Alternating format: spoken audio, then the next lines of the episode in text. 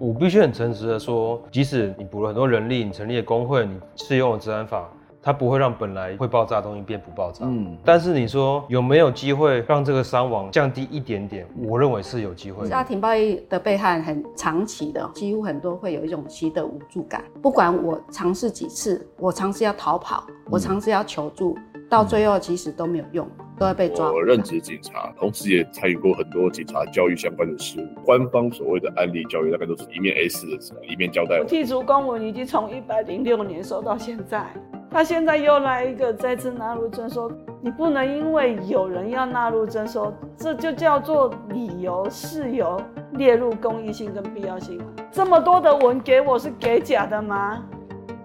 这里是灿烂时光会客室，我是管中祥，一起听见微小的声音。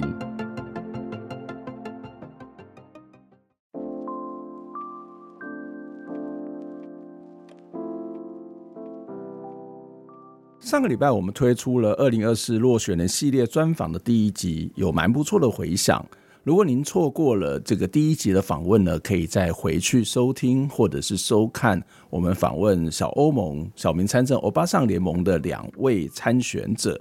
不过有朋友在问说啊，这个大选已经结束了哦，那人也落选了，做这样的系列专访有什么样的意义啊？对我来说，其实答案很简单哦，选举结束，一切才要开始。许多人会去关心的是新政局的开始，但是我们要反思这些常年未解的选制以及结构的问题，要一起来想一想，新政局在面对这些问题的时候，可以有什么样新的开始。另外一个原因，选举期间这个大党之外相对微小的声音，这些候选人的意见比较不会受到重视哦。选完之后呢，这个社会的情绪相对是比较平稳的。所以，让我们有这个机会，可以好好的来对待这些非主流的意见，来认识他们的主张。我想，政治改革是长久的哦。让我们一起听见微小的声音，认真的去对待这些微小的声音。我们也可以一起在思索台湾的未来。在上一集的节目里，小欧盟的参选人提到，在选完之后，他们收到不少的入党申请，不过他们对入党者的这个把关呢，比过去更为严格哦。为什么？因为林思涵就说了，相对于这个人数的增加，他们更在意成员之间的集体认同感，是不是抱有相同的价值，以及能不能够建立起组织内的对话机制哦，特别是所谓的民主式的对话机制。林思涵他认为说。民主的价值哦，在于每一个人的意见都可以被听见，都值得被听见、被讨论。也唯有如此呢，民主的制度也能够缓慢，但是却是踏实的前进。这也正是小民参政的核心精神。他们说，小民参政的精神呢，就是要去建立参政的平权社会，让每个人都能够有均等的参与政治的机会。这一集的节目真的很精彩哦，还没有收听的朋友，记得要赶快去收听哦。今天我们要播出的是二零二四年落选人系列专访的第二集，邀请的是我们节目的老朋友撒丰案，他是三地原住民的参选人，他一样没钱没资源，而且三地原住民的选区呢遍及全台哦，堪称是总统级的候选人的选举哦。那在这种没钱没资源的状况底下，他是如何面对这个选举的选战的困境？他又有什么样的选举跟台湾的主张呢？接下来我们就要听撒丰案的专访。在进节目之前，也一样期待您可以透过捐款的方式来支持我们。透过您的捐款，才能够让我们走得更远、更好。让我们一起听见微小的声音。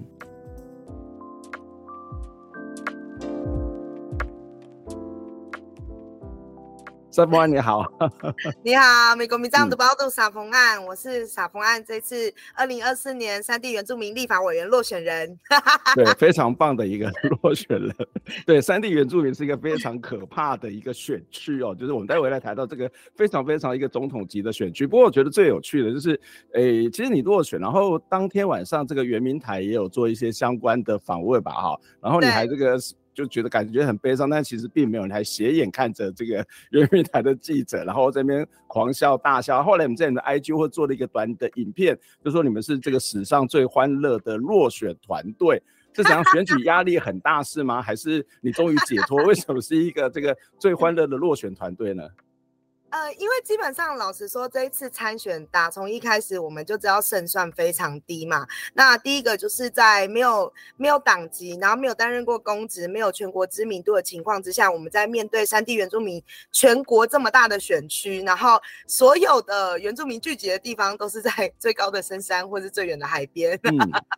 所以非常可怕的一个选区。对，其实到了选举后期，我也我也都有讲啊。其实大家都说，哎，我选上需要奇迹这样子。那大家愿不愿意一起创造奇迹？但是最后有六千八百四十位，就是选民真的把票投给我，然后期期待创造奇迹这件事情，那已经是非常令人感动。所以其实真的是不太知道有什么好难过的。这、嗯、这个票 数是让你觉得很惊讶吗？呃，当然。我觉得比较难过的是没有拿回保证金啦。哦，但是 票数你是满意的，但是保保证金没有，就觉得很可惜。但我其实自己也就是稍微看过我们的票数的分配，那我就蛮清楚说，这一段选举的过程当中，我们走过哪些地方，认识到哪些人，然后那个票是怎么样被投出来的。嗯，就是真的等到开票的时候，你就大致上可以去回头分析说，在这个选举的过程里面，哪一些有效的行动让我们能够串联到更多的人。那这件事情不管是在倡议工作，或是未来如果还要继续参选，就会成为很好的经验跟基础。那所以我觉得是漂亮的啊，因为我们真的认真走的地方，也真的都有开出好的票数，所以没有什么，大概没有什么事情。当然选不上，当然是很遗憾啦。就是我们总是觉得说要嗯、呃、选了就要上嘛，因为都已经投注了这个时间跟精力这样子。但是就算选不上，但在这个过程当中能够呃。票托原本在倡议的时候，其实你只能接触到特定会关心某一些议题的人。那选举对我来讲最大的收获就是，我们终于走出同温层，然后接触到更多、uh, yeah. 呃我们在意的族人。那可是他们过去可能不太呃主动的接触我们所谈论的议题，但未来他们有机会都可以被我们影响到，也更多的机会可以联系跟沟通。那这是很棒很棒的事情，嗯，就是，嗯，对啊，我我觉得这蛮重要，就是我们知道社会倡议是回一回事啊，社会倡议常常会到立法院，在台北这些地方，但是事实上选举就要回归到基层，回归到草根嘛。虽然很多人都批评说，诶、嗯欸，国民党的这些所谓的土豪系列的这个候选人哦，就是说地方派系为什么可以选得好？但其实某个角度来讲，他们是跟草根跟在地的连接是非常非常密切的哦，所以他事实上。呃，我不能够说它是两回事，但是其实它可能是一个蛮重要的基础，特别是在不同的选区、不同的这个文化脉络底下，那个跟人民的互动跟沟通，怎么样去转译大家意见都很重要。待会我们会有一个部分会特别来跟撒丰安来谈这一件事情哦。不过我觉得就是你的名字，这一次的选举弄了一个很长很长的名字，我想你应该没多久又再换回去是吗？等到身份证可以单列族名之前，我会一直使用现在的这个名字。你你记得你自己的名字，你记得自己的名字怎么念吗？我记得，因为这是一个倡议口号啊。我是我要单列族名，我的布农族名字是撒丰安巴林吉难。嗯，对，就是其实对我来讲，就是呃，这个改名字不是随便改改嘛，他就是把我们一直以来的倡议放在名字上。那当然这件事情是老实说啦，对选举来说是两面刃。就是你同时会因为你做了一件对社会大众来讲很奇怪的事情而被一些人讨论，对。但同时这个讨论大家会觉得说，那你是不是觉得这件事情是可以就是随便闹一闹的事情？那所以我们在呃我自己啦，在。做出这个决定之前，其实思考了一段时间。就是，当然我最后，其实我在很多分享里面也有提到，我最后决定去做这件事情，就是因为我再也不想要被人家用中文的翻译来认识我的名字。嗯嗯、那你想要学习，当然罗马拼音对大家来讲有些需要重新学习的门槛，那我们就可以好好的来学习这件事情，而不是用错误的方式去记忆我是谁。所以我宁可我把。名字中文的部分改成一串呃倡议的口号，然后大家会觉得很难记都没有关系，但是我要透过这个行动去坚持我们一直想要呃达成的目标，那就是身份证应该要可以单独使用主语的拼音作为姓名登记这件事情，应该要尽快的能够呃。通过跟推动这样子。嗯，这这的确是一个非常重要的一个行动策略，因为其实名字或者是命名事实上是具有高度政治性的。在早期，这个马耀比后，他事实上拍了一系列的这个把名字找回来的这样的一个纪录片。那我记得我们在一两年前的所谓的鲑鱼换名字的这个事情，也请撒丰万来跟我们来做一次分享。所以我们的听众朋友如果有兴趣的话，可以往前去找那一集哦。就是那其实，在那个时候是有非常非常大的一个也非常重要的一个论述，是为什么要带单列族名这一件事情。可是回到单列族名这件事情好了，是名字它事实上是高度政治性，其实也是一种高度的认同。那当然，在过去会看到的一个用汉人的这个字句文字去命名原住民，那它背后有非常非常荒谬的，例如说可能会跟家族、种族啊破坏原来的这种文化秩序或是文化习惯。那事实上你会看到一个政治的力量直接的切入到这个所谓的名字的命名上面。可是你现在透过这种方式，就是要重新的去。诠释自己的这样一个名字，甚至你回到一个你自己的所谓单列族民的主张，所以它其实也是一个文化认同、身份认同的一个非常重要的象征。它绝对不是一个名字的问题，它是一个族人的认同、身份认同的部分了。所以你什么时候开始意识到你自己的这个原住民族的这个身份？然后什么时候为什么会去开入开始投入到有关呃原住民的这个原住民族的相关的社会运动呢？其实，呃，我从小就知道我爸爸是汉人嘛，是外省第二代，在台北出生长大。嗯、然后我妈妈是布农族，在来自南投县仁爱乡的曲兵部落。那我一直很清楚这件事情。但是当我在讲说我爸爸是汉人，我妈妈是原住民的时候，其实这个概念里面还没有。在我小的时候还没有建构出那个认同说，那我到底是谁这件事情。那其实我们一直到呃开始国中的时候，我曾经跟我妈妈讨论过，因为现在的呃之前啊，我们最近已经修法了，但之前的身份法规定说，如果你是原汉双族裔的孩子，那你要取得原住民身份，你要跟着是原住民那一方取用汉姓。嗯，或者是你要跟着是原住民的那一方，如果你的妈妈像我的经验，我的例子，我的妈妈如果是用传统姓名，我就要跟着用传统姓名，那这样子我才可以取得就是法律上的原住民身份。那呃，我国中的时候，当第一次讨论这件事情，是因为我们有升学压力，嗯哼，然后我就有大概知道说，哎、欸，原住民有加分这样子。哇，原来就是这个大家。对，就是就是大家所谓的，就是、嗯、呃，为了福利，然后再再讨论身份这件事情。可是我觉得很重要的背景是说，其实在我这样的生命间，我从小在都市都市成长，我其实没有太多的机会去探索认同这件事情。对，所以我觉得这个是很理所当然的。我总会突然有一天。认同都是建构的，这个前提应该是大家是有共识的，嗯、所以我怎么会突然有一天很有原住民意识，然后我就去会想要取得身份嘛？大概那个脉络，没有人是这样子，他、嗯、一定是经过你一步一步的生命间的的一些呃转转捩点，然后再长成现在的样子。那我国中的时候跟我妈妈讨论，可是我国中的时候功课非常的好，然后我妈就说，嗯、我妈就说。你就给我好好考试就对了，你就是不想念书。然后我想说，哦，我就不敢再讲了。这样，就高中的时候，反而在我高一升高二的时候，因为家里有一些经济状况，结果又回到那个福利政策。呀、嗯，又是因为福利政策的原因，所以我爸爸跟妈妈讨论之后，就是决定要让我就是改从母姓，然后取得原住民身份以后，就会有学费减免，那家里的压压力也可以少一点。嗯、可是这件事情反而对我的人生造成造成了重大的冲击。因为当我没有想过，当身份证上多呃，我的户口名簿上面多了一个原住民的注记以后，这个世界看待我的眼光会瞬间翻转。嗯，怎么说？很多的原住民的青年给呃，根本他们如果从小就是原住民，他们跟我分享这件事，从小就被歧视。对，那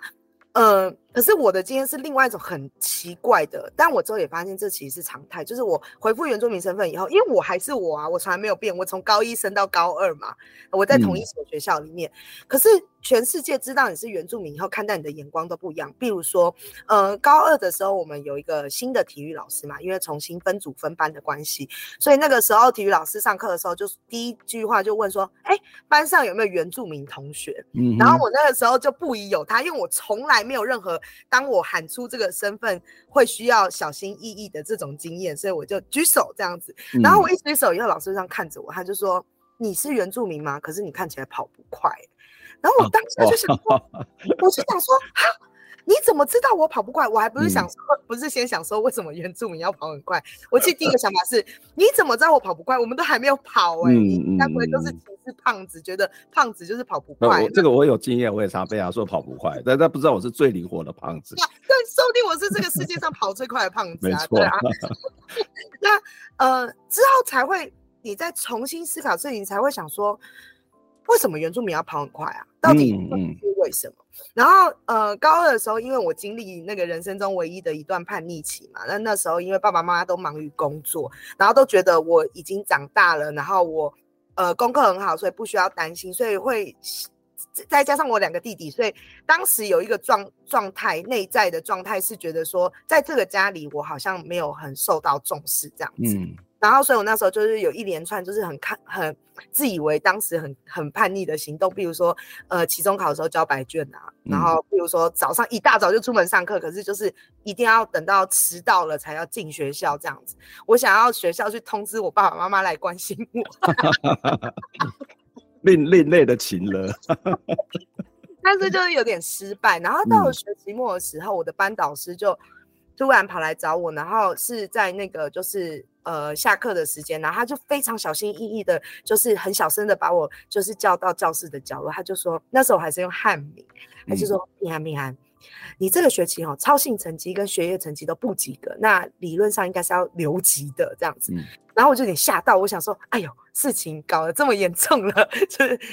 好像有点玩过火了这样子，然后他突然话锋一转，他就说：“哦，可是学生评议会的时候，我就跟其他的老师说，你是原住民学生，要再给你一次机会，所以你不用留级喽。嗯”这样，然后我就我还是愣住了状态，因为我想说啊，你这是好还是坏啊？对，然后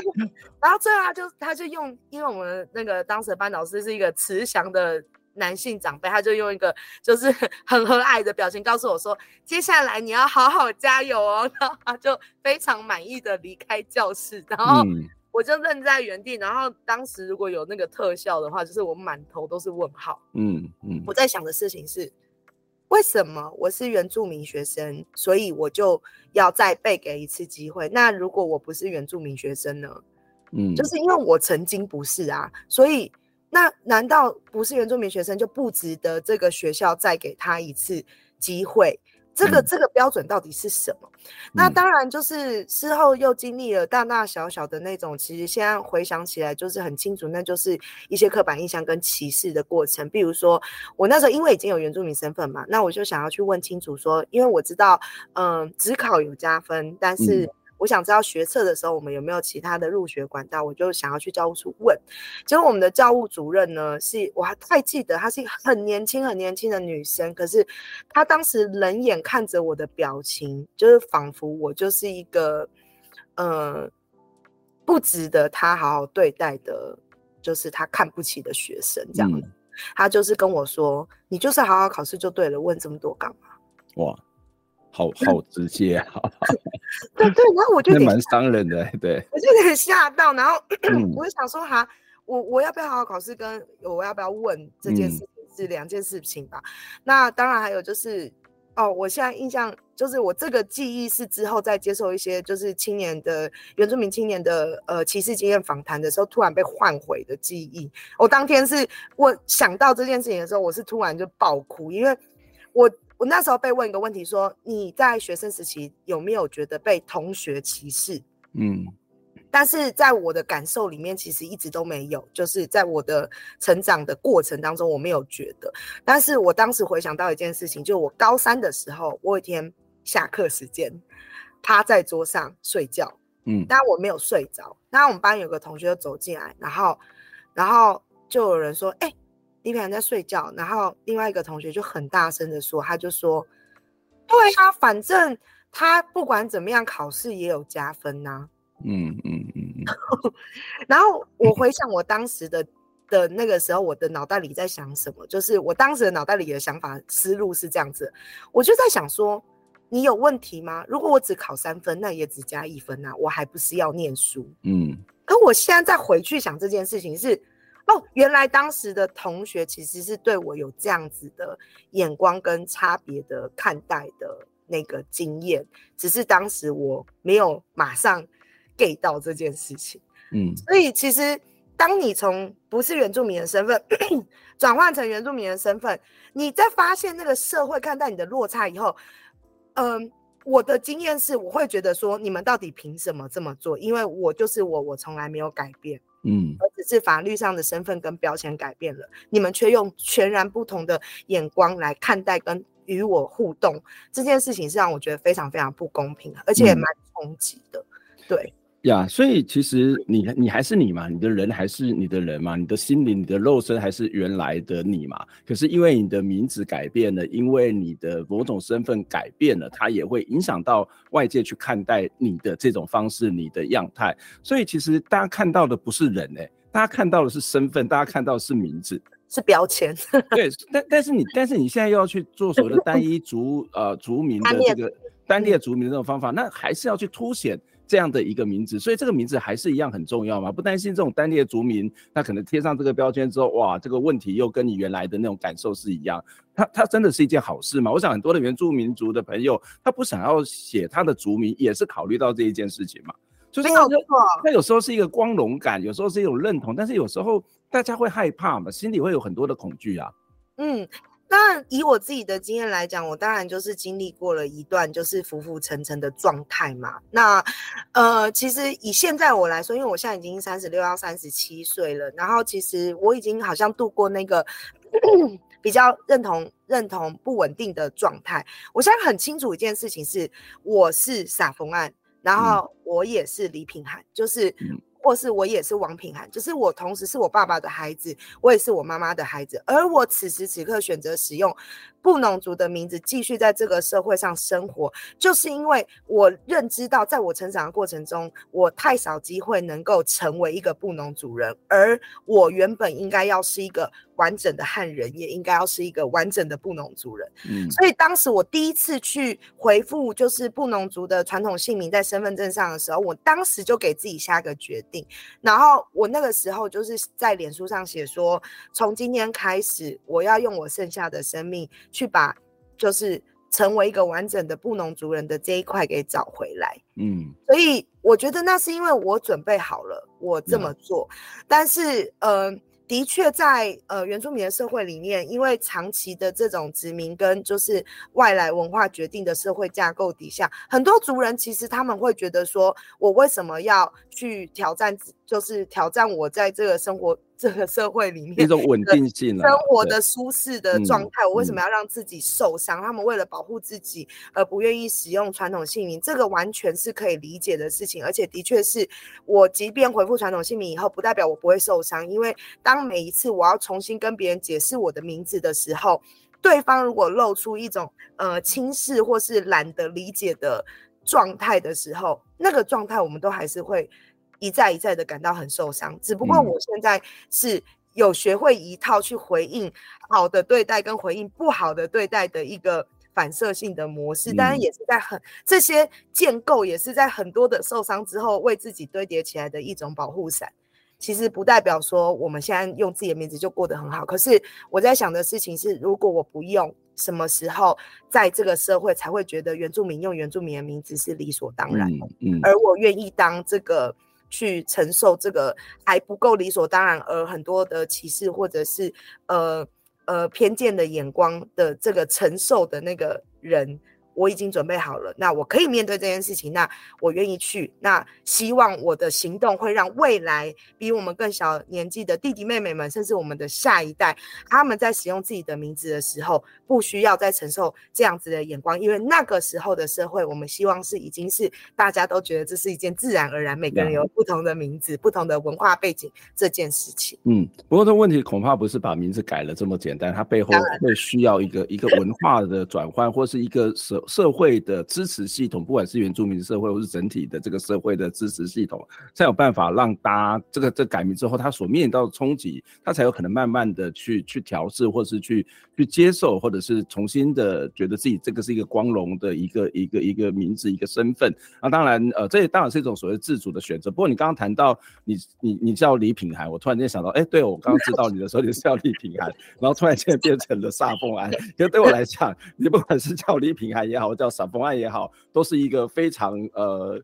凶狠吗？还是非常有理想的，非常这个有想法、思辨能力很强的一个一个原住民的青年哈，原运的青年，虽然逐渐的要走向中年，那实际上你在这么长的时间里面，等一下我要解释，我现在是青年的上限，哦、但我还没中年，okay, okay. 对对，还没有逐渐，所以我讲说逐渐还还早了，好，慢慢走没有关系，这时间很长，那。可是，在这个过程当中，就是其实你花了时蛮长的时间，在至少我认识你开始这十几年来，在做社会运动非常长的一段时间。那当然，社会倡议会有他的目标，会有他的理想性。可是，为什么你会想要去参选立委？当在这个过程当中，你也曾经当过立法院的立委的助理了啊，然后你也现在开始去参选立委，是社会运动的这种倡议的工作是没有办法达到你的目标吗？如果是的话，那为什么担任立法委员这一件事情是能够完成你的目标呢？呃，其实有一件蛮清楚的事情是，所有的社会倡议跟运动，最终它要走向的结果是改变体制。那改变体制当然就有体制外的方式，体制内的方式。那长期以来，我们透过体制外的方式去做行动的时候，我们一直发现有个缺口，那个缺口就是我们在体制内没有人可以里应外合，而所有我们在倡议的事情，可能都涉及法律的修正，然后涉及政策的改变。那这些权责其实都在立法委员的身上，所以很多人都会问我说：“傻范，你怎么可以一开始就跳级选立委？”但我觉得我的目标是很清楚的，就是，呃，看看有没有机会，我自己能不能进到体制内去，成为体制内那一个跟体制外里应外合的人。嗯，所以这个是我一开始决定参选的原因。而一参选就是参选立委，也是因为我们要处理的本来就是法律层次的问题。那我去参选地方的议员或者是代表，他当然也可以帮族人处理很多的问题，但是不是我们的那个。最大的那个目标，所以我就是其实，当然很长一段时间都会有人问我说，你要不要去选议员啊？每次九合一选举就问你要不要去选议员，嗯、然后到了那个中央选举的时候就问你要不要去选立委啊，或是要不要去帮谁辅选？那其实呃，经过了很长的时间思考，我觉得一方面是。我希望我能够代表一个青年的力量去扰动这个政治环境，因为在原住民的立法委员其实是非常非常的僵化的状态。你没有政党，其实你就没有办法选上。你不是现任，你的挑战者几乎也都选不上。每一次有机会有新的立法委员出现的时候，都刚好是立法院 现任立委可能因为贪污啊，嗯嗯，或是各种状况，然后有缺额的时候。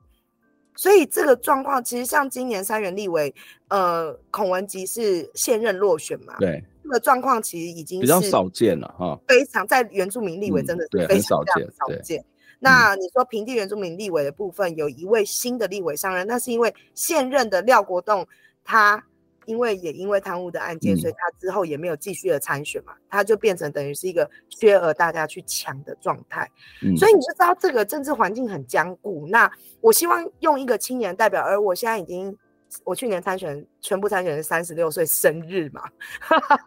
所以我希望。我还能够是以一个青年的姿态去做这件事情，去做这个冲撞，去做这个挑战，所以我很坚持，我在这一次我就要参选，而不是等到下一次，或是等到什么时候，因为下一次选举我就已经四十岁了，就是正式迈入中年了。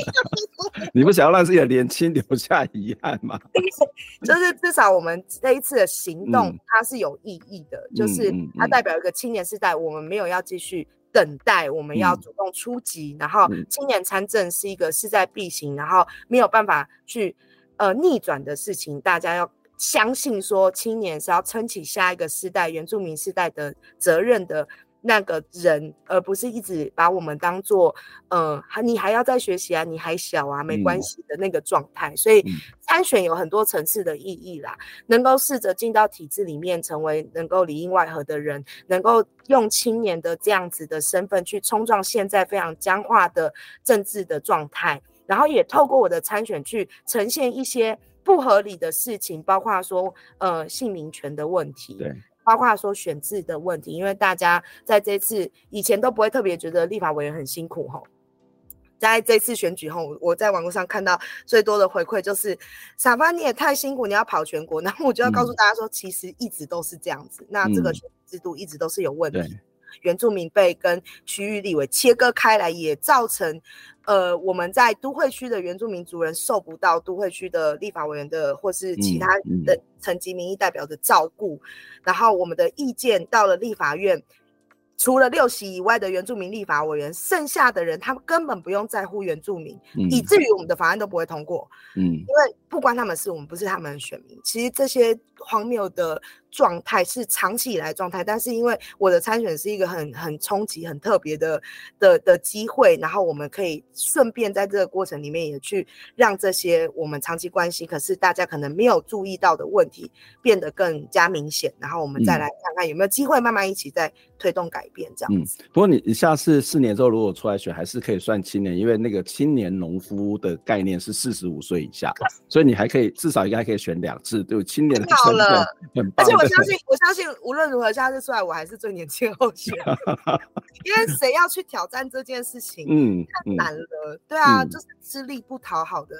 事情啊。呀、嗯，我想这个是不是选上选上之后，假设选上之后，刚刚也谈到一个很重要的状态啦，就是其实山地原住民跟平地原住民加起来也就六席嘛，在一百一十三席当中，事实上。都不到十分之一，这个真的能够做什么吗？待会我们在心里跟大家继续的这个分享。不过在呃分享之前，我们要先来看一段你在这个中选会的这个呃证件发表的影片。我们先来看这段影片。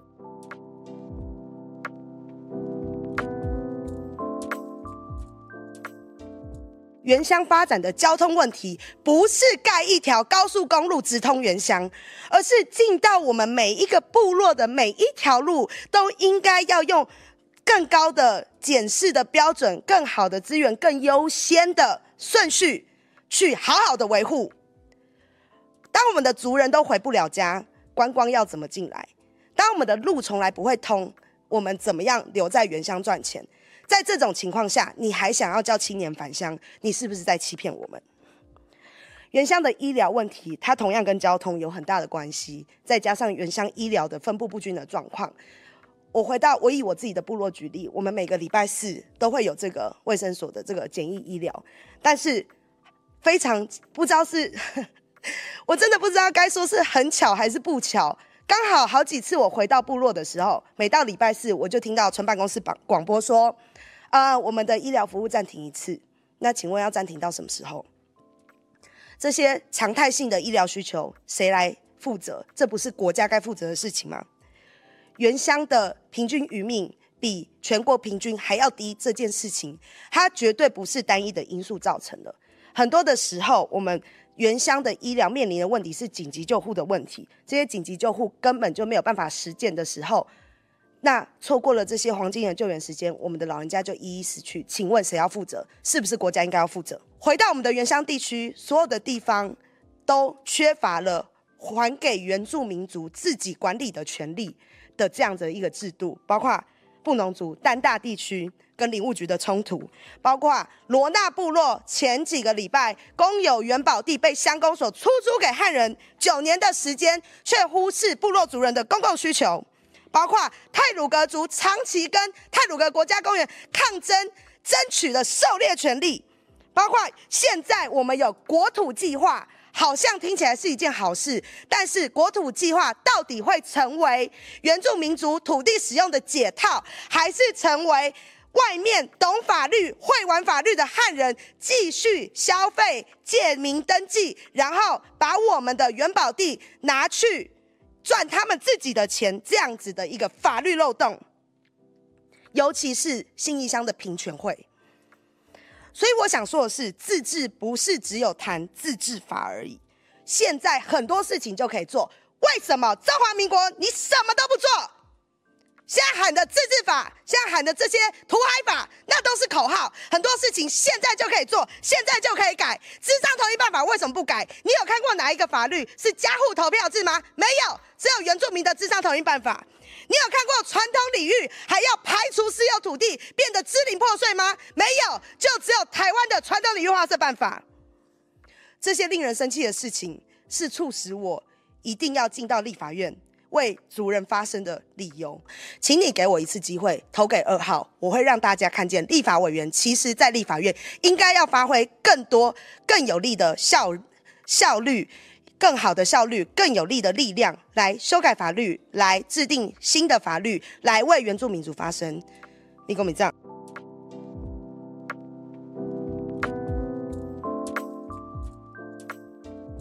刚刚我们听到的是撒丰案在中选会举办的政见发表会当中所提出来的相关诉求跟主张哦。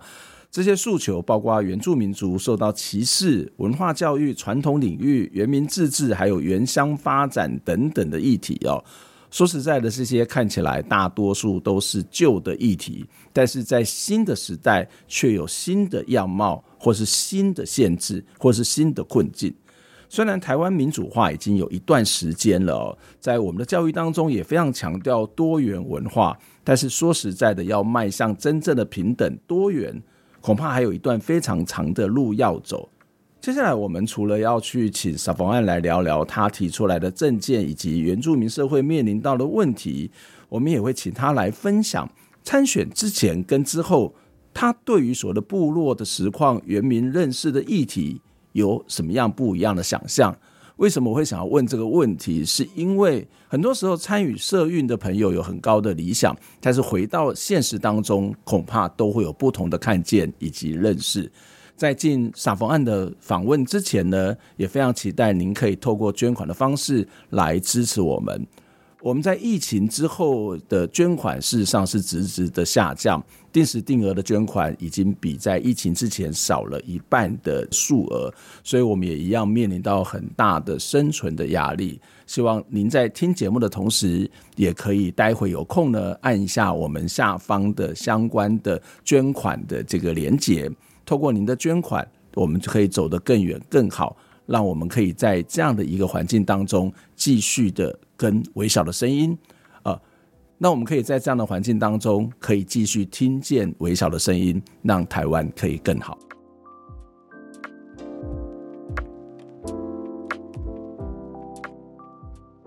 欢迎再次回到《灿烂时光会客室》节目的现场，我是主持人管中祥。在今天的节目当中，跟大家访问的是这个我们的二零二四年落选人哈的系列的专访。那今天的我们的访问的对象是我们的老朋友撒丰案，撒丰案你好，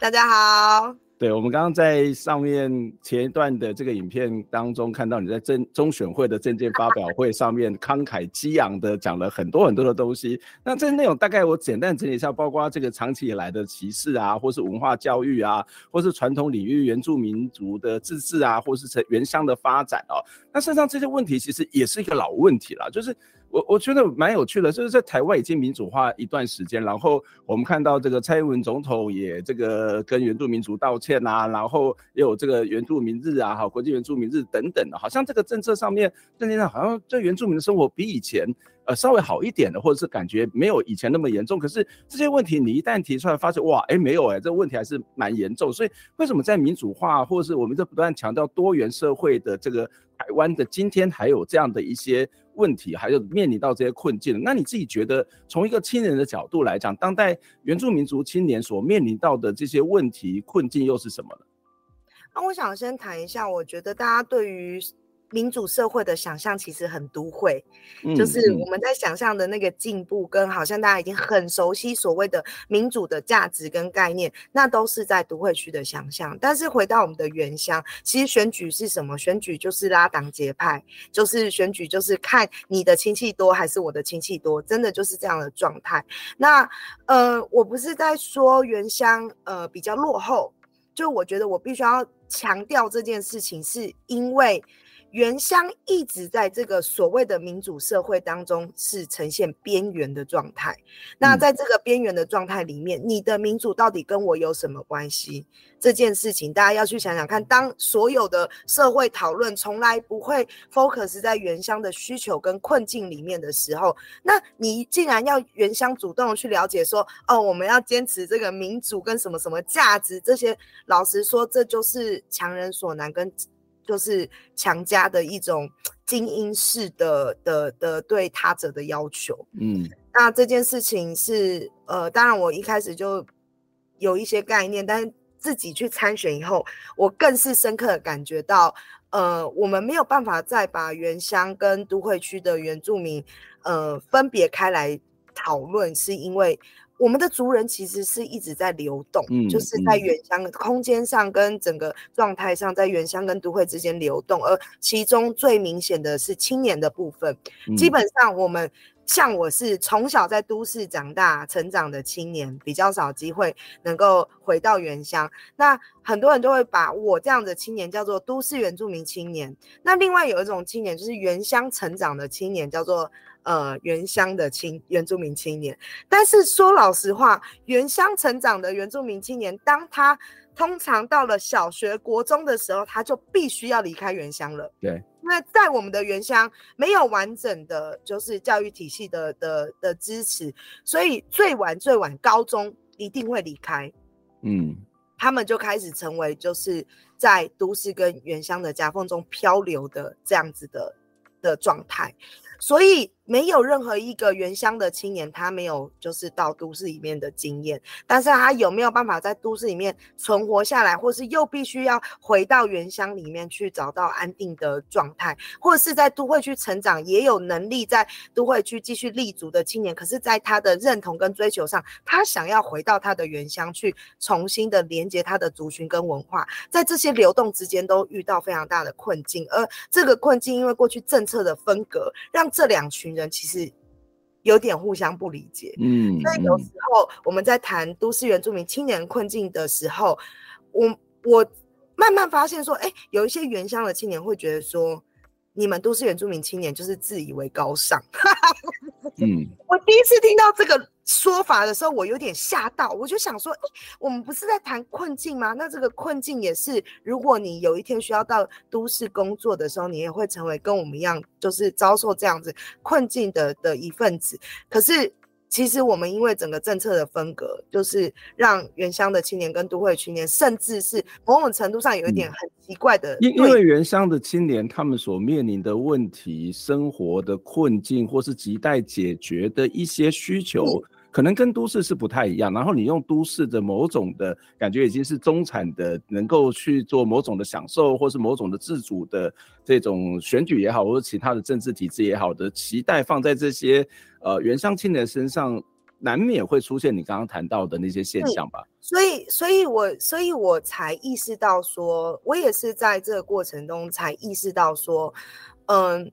我们。当然，从抽离个人感受，其实我们在面临一样的世界，一样的状况。可是因为各自的生命经验跟就是看见的差异，会让我们不能够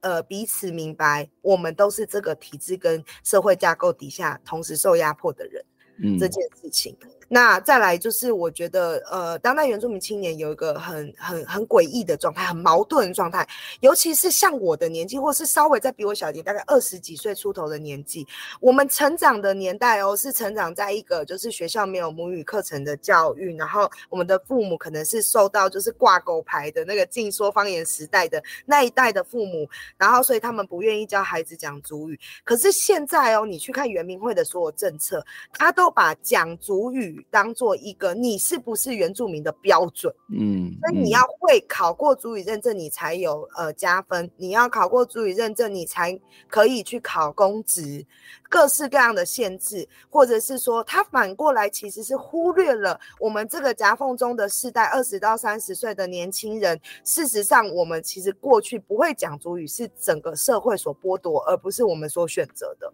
嗯，那。文化难道只有主语吗？文化其实有非常非常多的面向。我们已经被剥夺语言这一层，可是当我们很多就是出外念书的青年，最后决定要回到原乡服务，很多都是回到校园里面。那现在很多原乡在推动民族教育，所以我们有非常多的原住民青年又投入到民族教育的这个场域当中。可是他们没有办法被 qualify，因为他们大部分也是跟我一样不会讲族语的一代。嗯嗯。可是他们可能因为。自己跟着老人家上山的经验，可能自己去学习传统技艺的经验，他可能会织布，嗯，他可能非常非常会处理兽皮，他可能很了解小米的技艺等种植跟相关的文化。嗯，可是他们在一些呃文化教师或是专职教师的考核上面，他们没有办法被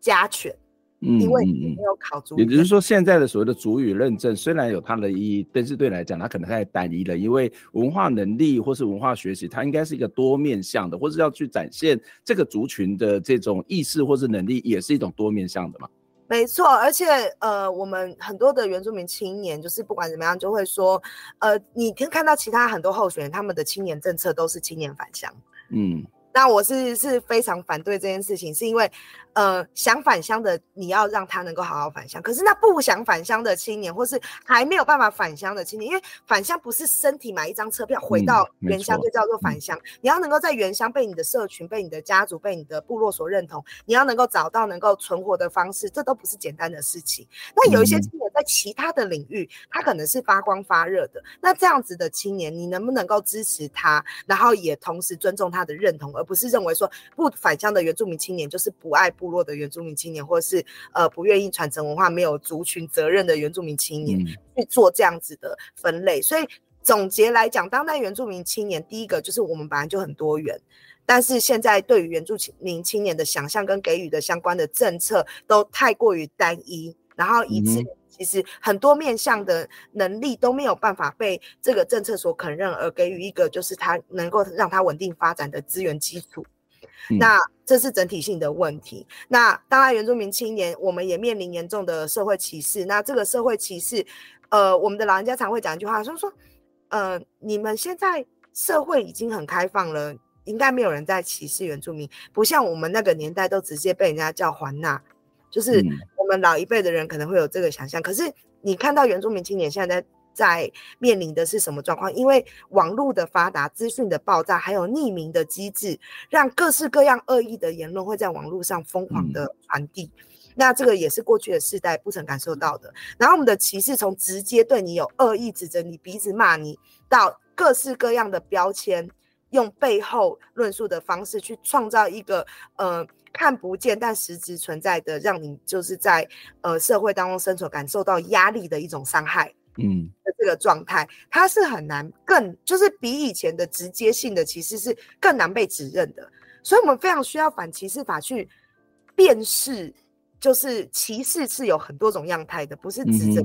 鼻子骂、鼻子骂环那才叫做歧视。那再来就是我们要怎么去消除这些过去因为刻板印象还有社会教育所建构出来的歧视，还是要回到国家资源的投入啊，这都是国家的责任啊。所以呃，这两个部分可能是我比较想要分享的。呀，yeah, 所以其实我们可以看得到，过去那个直接的歧视的，甚至制度性的歧视，也许那个制度的问题没有那么的严重。可是你刚刚谈到在日常生活当中所谓的隐为歧视或是为歧视，事实上还是存在的，只是说那种。的压力，那种不舒服，虽然没有那个直接冲击来的大，可是那个不舒服，那个痛恐怕不会输给那个直接来自于。这种所谓的语言上面或者行为上面的冲击，那刚刚也谈到这个从原住民青年的角度来讲，它事实上是一个不断在流动、不断在移动，所以有可能是从部落到都市，也可能到都市到部落，所以这个思考或是在面对原住民青年所面临到的一些问题，或是生活，或是困境，或是需求，可能也要不同的思考。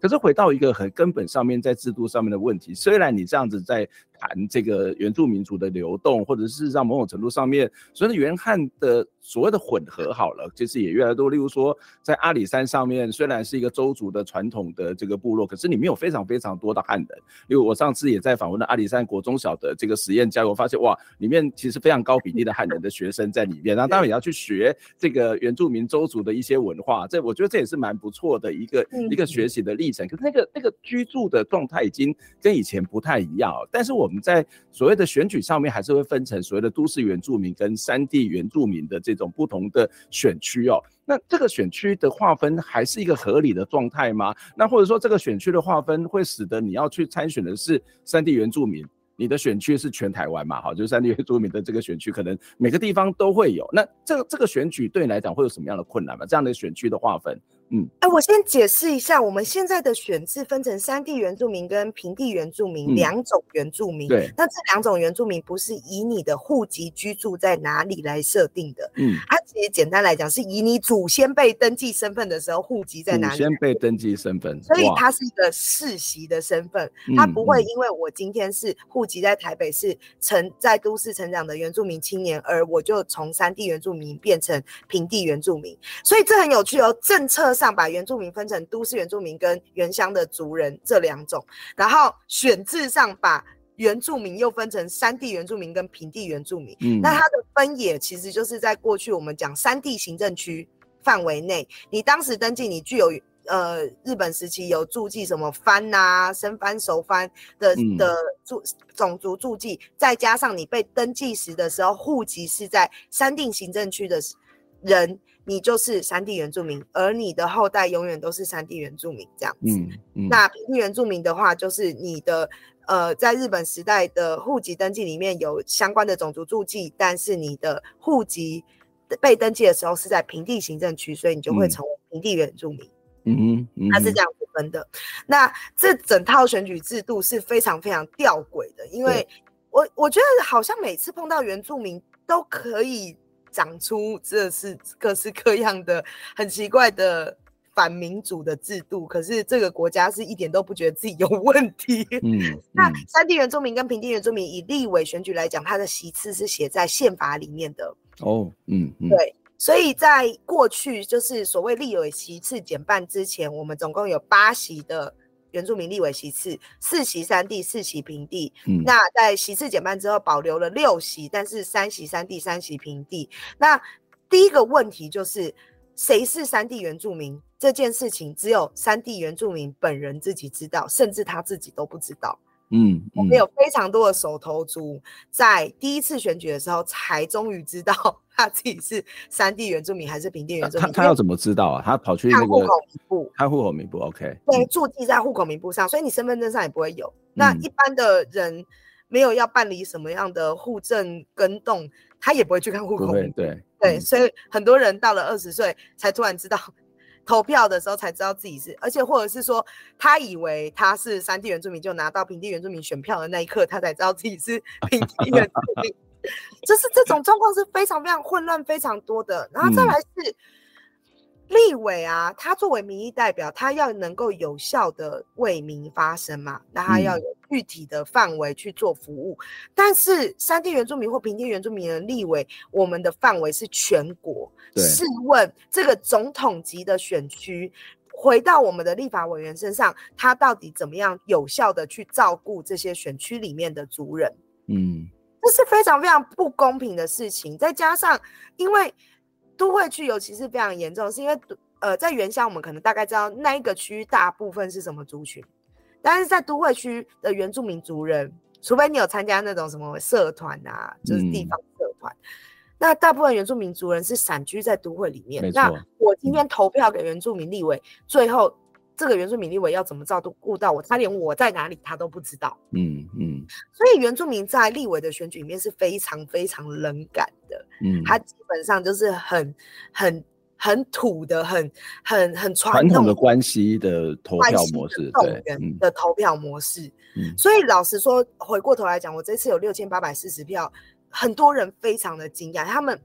选前有一些长辈在预估，撒方案大概就是一两千票吧。嗯，那我心想说，一两千票太小看我了吧？我们的青年也至少有一两千票吧。嗯，但是的确，这个选举的结果是让大家惊讶。可是，难道我做了什么很特别不一样的事情吗？说老实话，我还是用非常传统的方式在选举，就是去行走部落，去找到跟我有家族关系的人，去拜托他们的跟他们的关系社群的支持。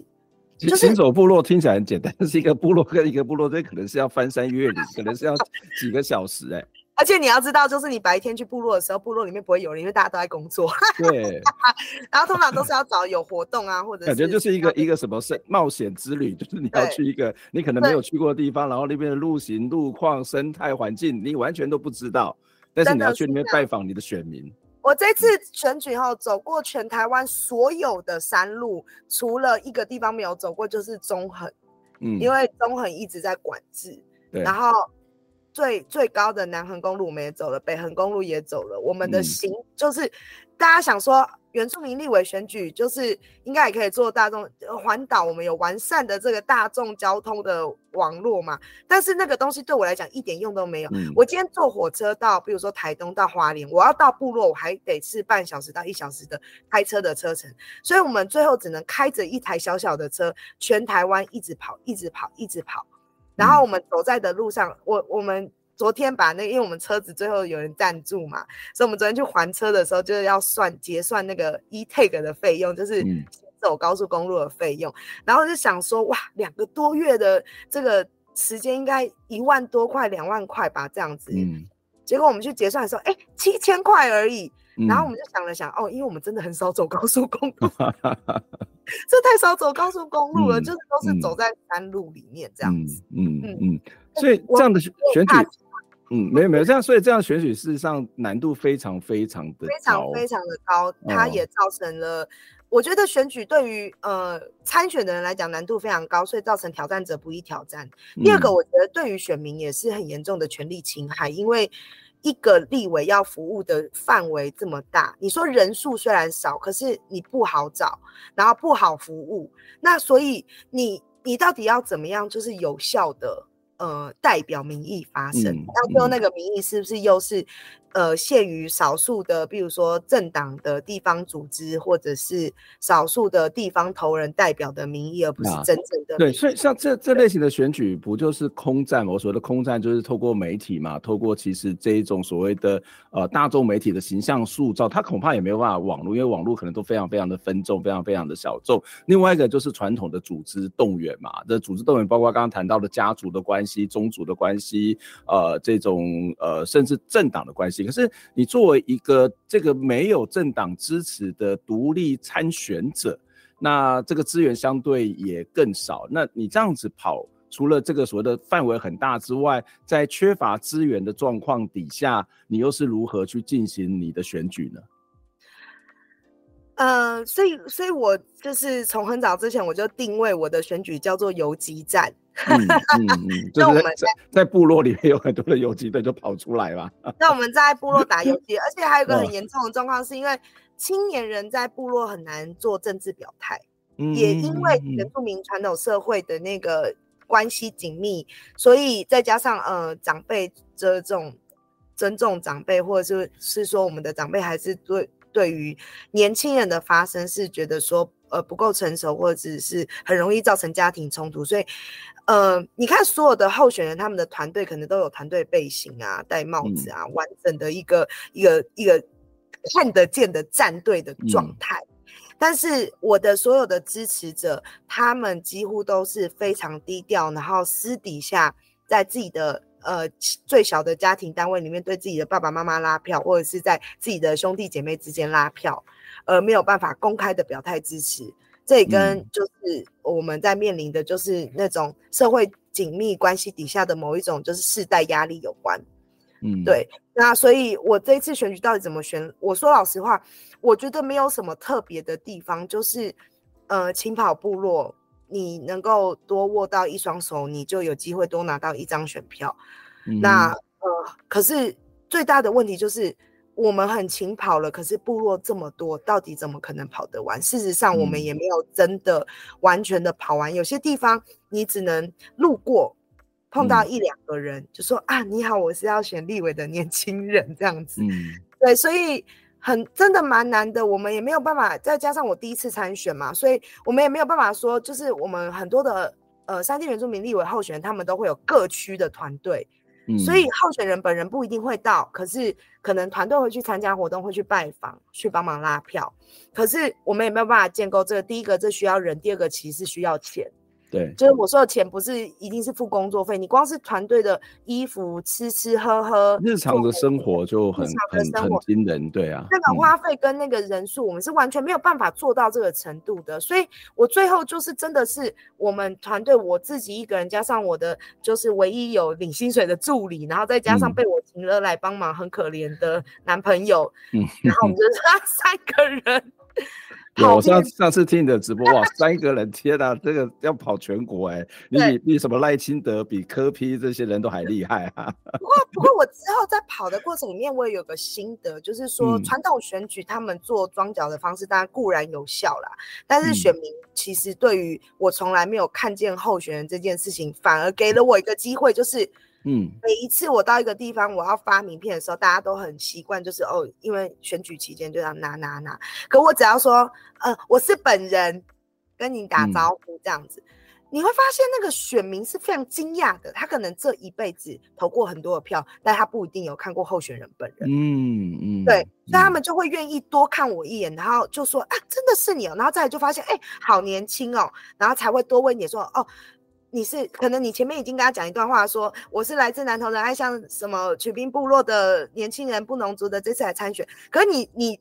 当他眼睛对到你那一刻，你就可以知道说，其实你前面那段话他 会完全没有听进去，就是他就会再重新问一次啊，那你是什么族群？你是什么？哦，你怎么这么勇敢出来参选？嗯、哦，天哪，年轻很棒，所以我们可能因为这样子，他就对你有印象，而且这个印象说不定会让他真正把票投给你。嗯、那到底会不会？我觉得会，因为 我有很多的机会是我们在跑完一个活动场合之后，会有选民主动来联络我们，嗯、然后。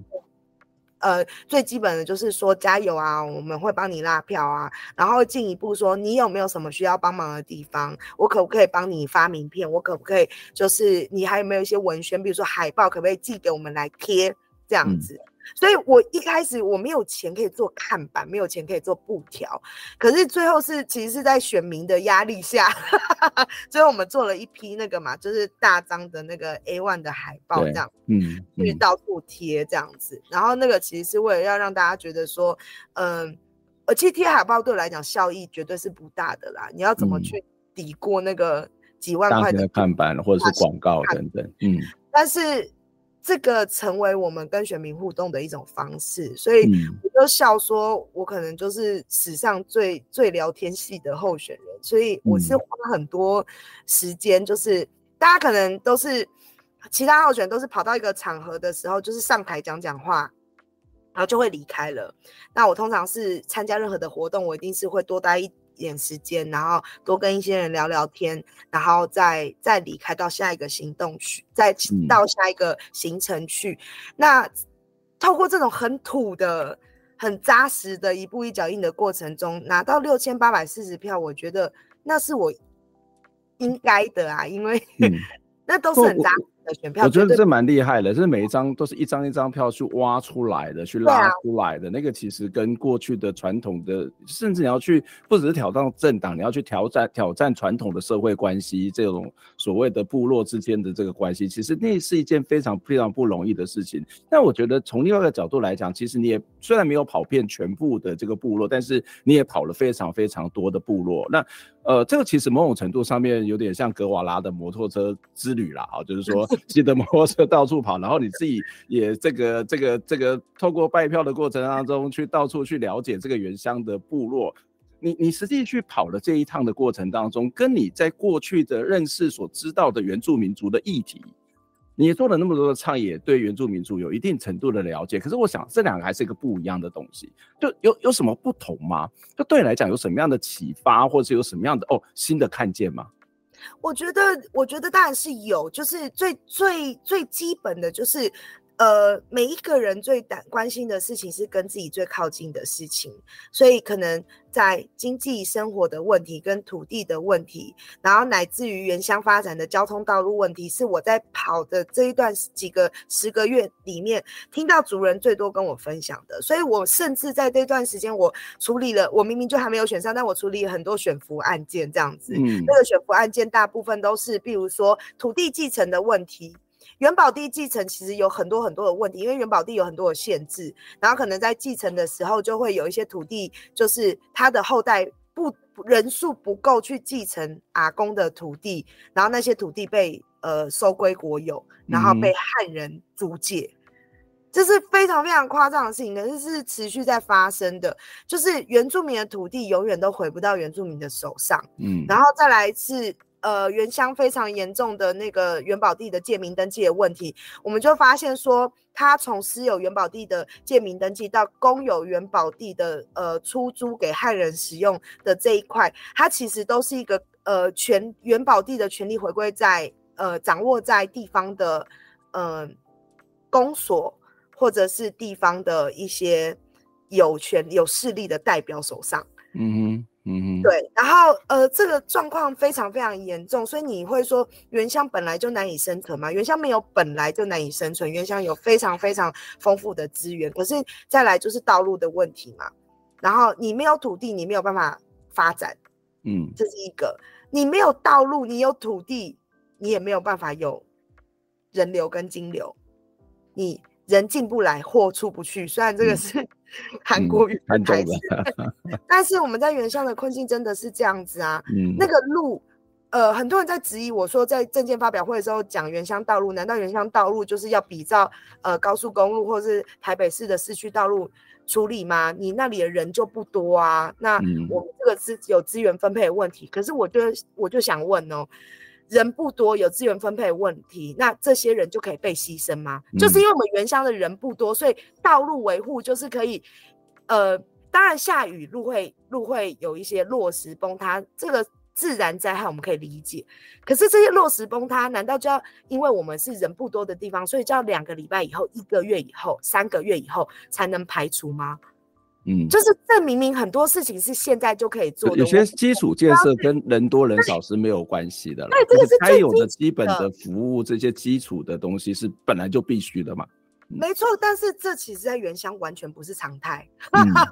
嗯、所以那个到底真正的问题出在哪个节点上，我们当然还要在个案去细致的分析。但是我们就看到说，土地、经济跟道路这三个问题是我们的原乡主人最大最大的生存的困境。嗯。对，嗯，你你在不会是名字，也不会是嗯。传统领域画色办法，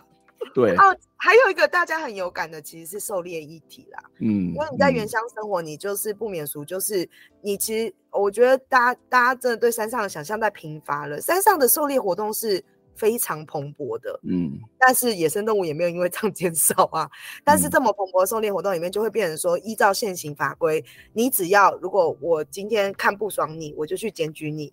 现在大部分的状态是这样，嗯，自己族人有时候那个狩猎并不是是是生存的问题，但这个生存并不是要去吃它，而是要保护自己。还包括就是在这个狩猎的行为里面，其实包含整一整套完整的山林知识、生态。所以很多时候我们我们的族人会说，呃，我要去逛夜市，或是我要去走走。那这个时候他就是要进到山里面，可是他一定要打吗？很多时候他们也不一定打，可是去走过祖先走过的路，他的父亲或他的他的爷爷曾经带他走过的路，去看见那边的。呃，空间啊，土地啊，还有生态的变化，有时候对于他们来讲，对于我的族人来讲，这就是他生活的一部分，这是理所当然的事情。嗯、但是国家的法律给予很多的限制，能够连接到国家法律限制的题目，族部落原乡部落族人最有感的就是狩猎了。嗯，可是其他的就是很基础的生存的问题。嗯，对，大致上。在这一次的选举里面，我就很认真意识到说，如果我们不能解决，或者是不能让族人觉得说事情有开始被改善，我们在谈的就是更高的口号，甚至到自治，yeah, yeah. 其实没有人在意的。嗯，我都要活不下去了，嗯、我总会在意我的族群能不能自治，我的文化能不能传承。嗯，呃，你在选举的结束，就是在一些的场合当中也提到你跟那个。四年之后会再来嘛，对吧？就不会再对啊。对，虽然那时候可能是以中年参政的，这是不重要。我说四十五岁吗？四十五岁以上，我还是把你当做青年参政。那这个历程对你未来假设要出来继续参选，会有什么样的帮助？你会有什么样的调整吗？嗯，其实，在过去，在我参选之前啊，其实我就已经很常。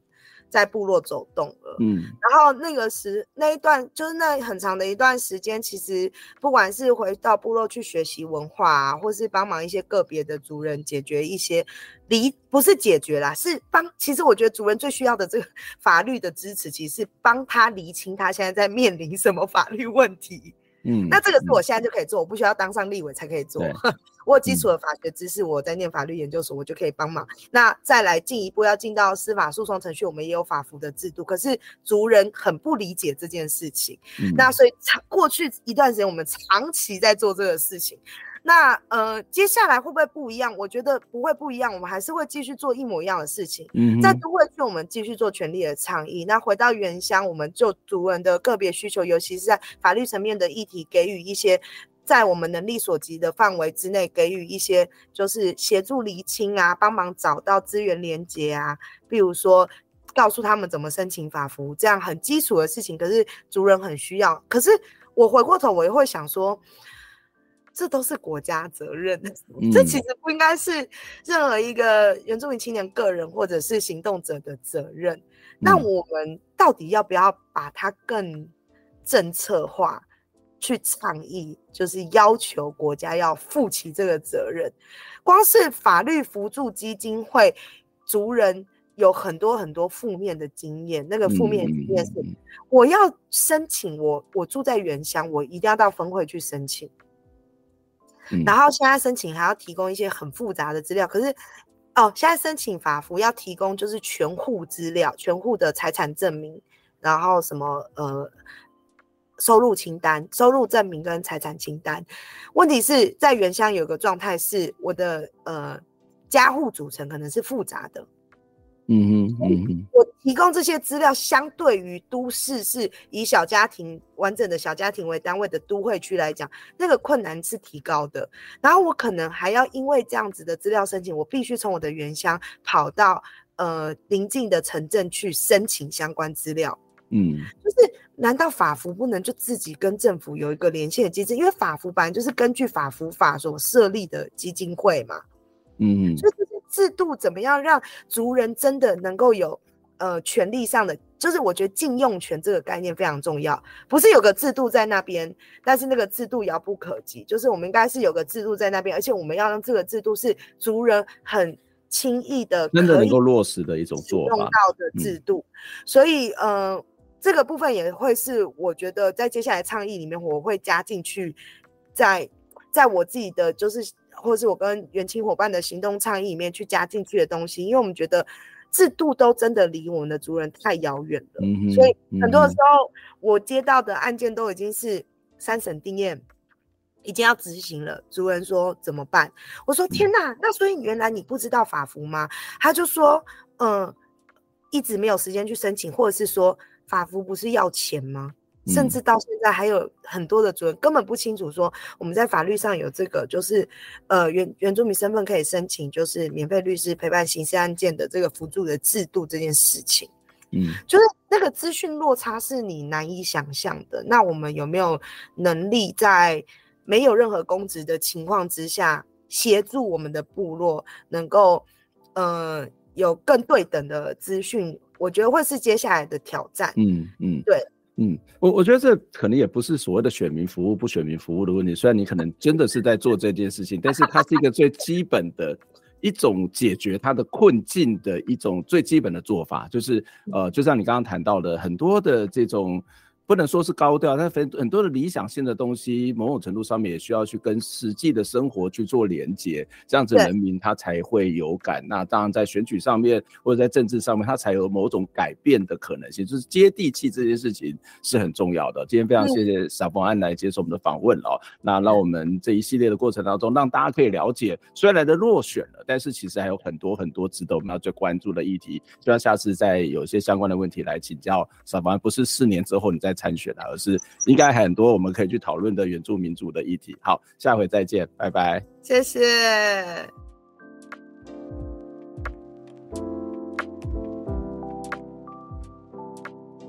听完这期节目，你有什么样的想法呢？非常欢迎您可以留言来跟我们分享您的看法、您的感受。当然，也期待您可以透过捐款的方式支持我们，或者订阅我们的节目，分享我们的节目。不管是 YouTube 或者是 Podcast 频道，谢谢您的收听，下周再会。